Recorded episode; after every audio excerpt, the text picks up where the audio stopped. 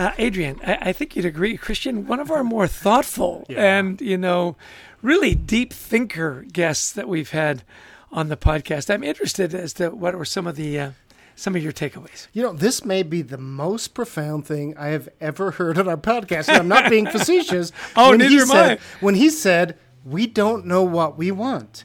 Um, we zoom through life, and if you ask people, "What do you really want?" they don't really know. Uh, and and how important is that to bring down our anxiety levels to help others to figure out really what we're looking for? And they're, they're very basic emotions sometimes. You know i want love. I want acceptance. I want this that or the other. Do we really think about that? Yeah. I thought the three levels of observation were really interesting. You know the abstract and then the level attention or you know we get or, or, i'm sorry the detailed focused first is the level attention the abstract second is detailed focus you know you'll notice the red car or whatever and then the third is that hyper reflection observe and see how people see and i thought it was interesting because i thought well now he's like hyper focused on details no in fact, not at all. He's, he says, I wouldn't be the guy that would remember the license plate number. Yeah. I'd be the guy that would be thinking about why are people doing what they're doing. Yeah. It's really interesting to uh, think more about not just the stuff, but why yeah. is this is this happening? Well, and as I watched some of the videos of Christian uh, doing his work, you know, they would go into people's homes and, and they'd start pulling things out of their cupboards. So why did you buy this Jello? Why is it up front? Why is it you know? And it's it'd be very specific. And this person would be saying, "Well, I'm I'm seventh level vegan," and it was kind of, "Do you know this is the?" And and he'd kind of start digging below and really figuring out, yeah, kind of why they were doing what they were doing.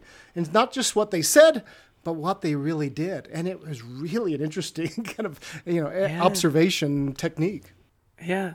That you know more about people observing how they live and what they do as opposed to what they say, which is interesting. I thought, you know, the business application was really interesting. Look, I've hired thousands of people, and I'm looking for people that are present you know, that really do focus, that you feel like you're talking to them. They're not distracted by their phones or the weather or whatever. That idea of being uh, present being the category that he's looking for. I thought that was great advice. And and also in the business sense, he was talking about look, it's it's connecting with who uses your product in a way. Right. So, for example, you know, if we're selling a car, how connected I am with the person who's who's driving that car. I remember one of the stories we used in Anxiety at Work, the book, um, was the story of of the woman making the you know, she was in the manufacturing plant. She's very smart, getting bored.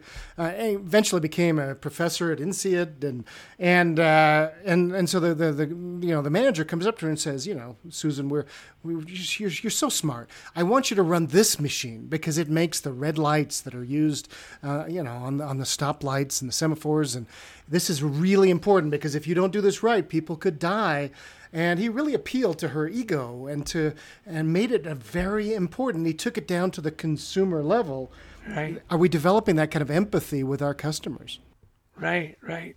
Not just you know, I I loved his example of homelessness. That if you deal with it in the abstract, you know, it's numbers and it's issues. Uh, go talk to some homeless people.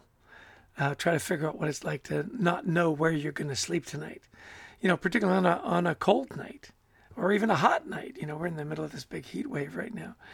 Uh, empathy overcomes judgment, and judgment underlies uh, or underlies observations. If you've got judgments, you won't see the same way. You won't observe the same way.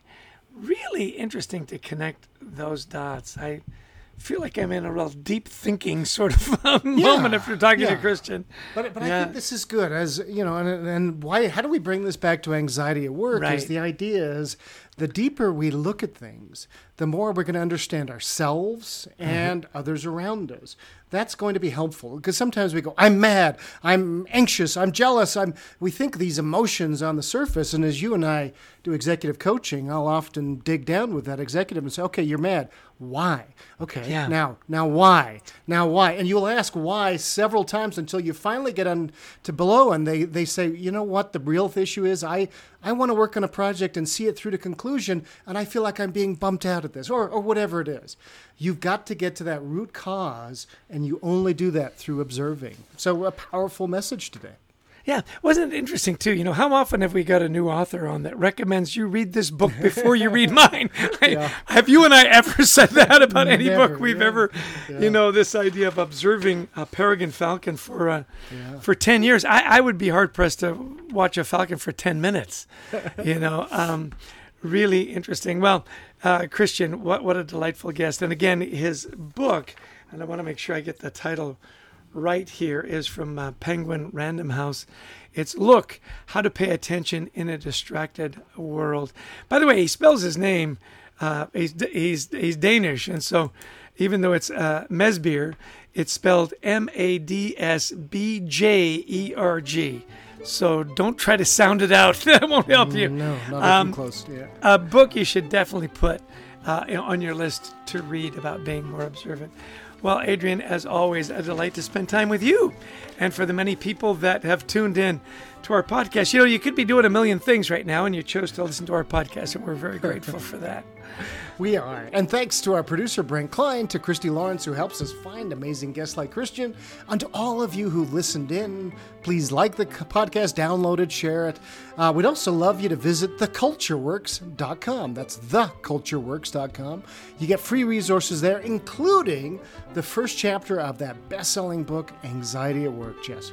Yeah, and we love to speak to audiences around the world, whether it's in person, which is always great fun, or virtual. If you've got a, a global audience you'd like us to talk to, we talk on topics like culture, uh, teamwork, resilience, and gratitude in the workplace. Give us a call. We'd love to speak to your event. Well, another wonderful time to spend with some really deep thinkers and my dear friend Adrian Gostick. Thanks so much for your time. And as always, Adrian, I'll give you the last word. Well, thanks everybody for joining us. Until next time, we wish you the best of mental health.